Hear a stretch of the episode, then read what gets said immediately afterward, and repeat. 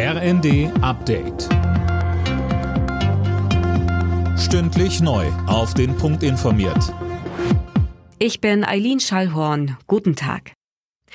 Grünes Licht für die Lieferung schwerer Waffen an die Ukraine. Der Bundestag hat den fraktionsübergreifenden Antrag beschlossen. Trotz des gemeinsamen Antrags haben sich die Union und die SPD in der Debatte zuvor einen parteipolitischen Schlagabtausch geliefert. CDU-Chef Merz kritisierte Bundeskanzler Scholz als zu zögerlich. Der SPD-Vorsitzende Klingbeil warf Merz daraufhin parteipolitische Profilierung vor.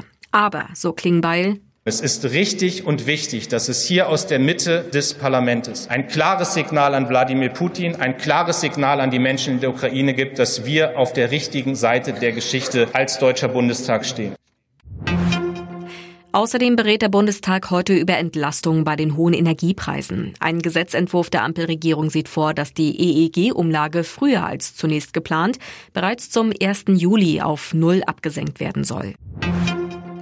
Die Gesundheitsminister von Bund und Ländern beraten heute über gemeinsame neue Regeln für die Corona-Isolation und über die Quarantäne für Kontaktpersonen.